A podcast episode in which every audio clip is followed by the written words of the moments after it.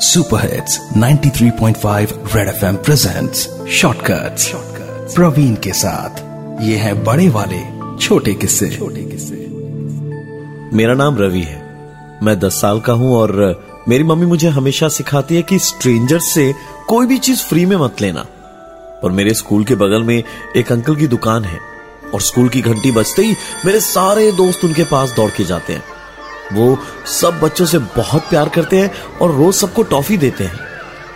मेरे दोस्तों को मैंने बहुत बार बोला है कि ऐसे ही कोई स्ट्रेंजर से टॉफी लेना अच्छी बात नहीं है, पर वो मानते ही नहीं है।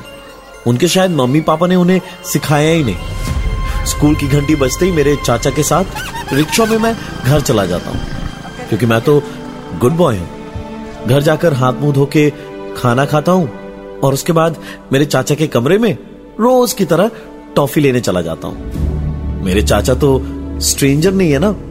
और टॉफी मैं फ्री में नहीं लेता हूँ। बस कुछ देर अकेले में चाचा के साथ मुझे गेम खेलना पड़ता है।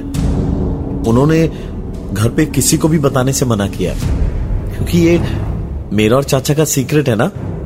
इसलिए मैंने किसी को नहीं बताया। होना, मैं गुड बॉय। मैंने किसी भी स्ट्रेंजर से फ्री में कुछ नहीं लिया।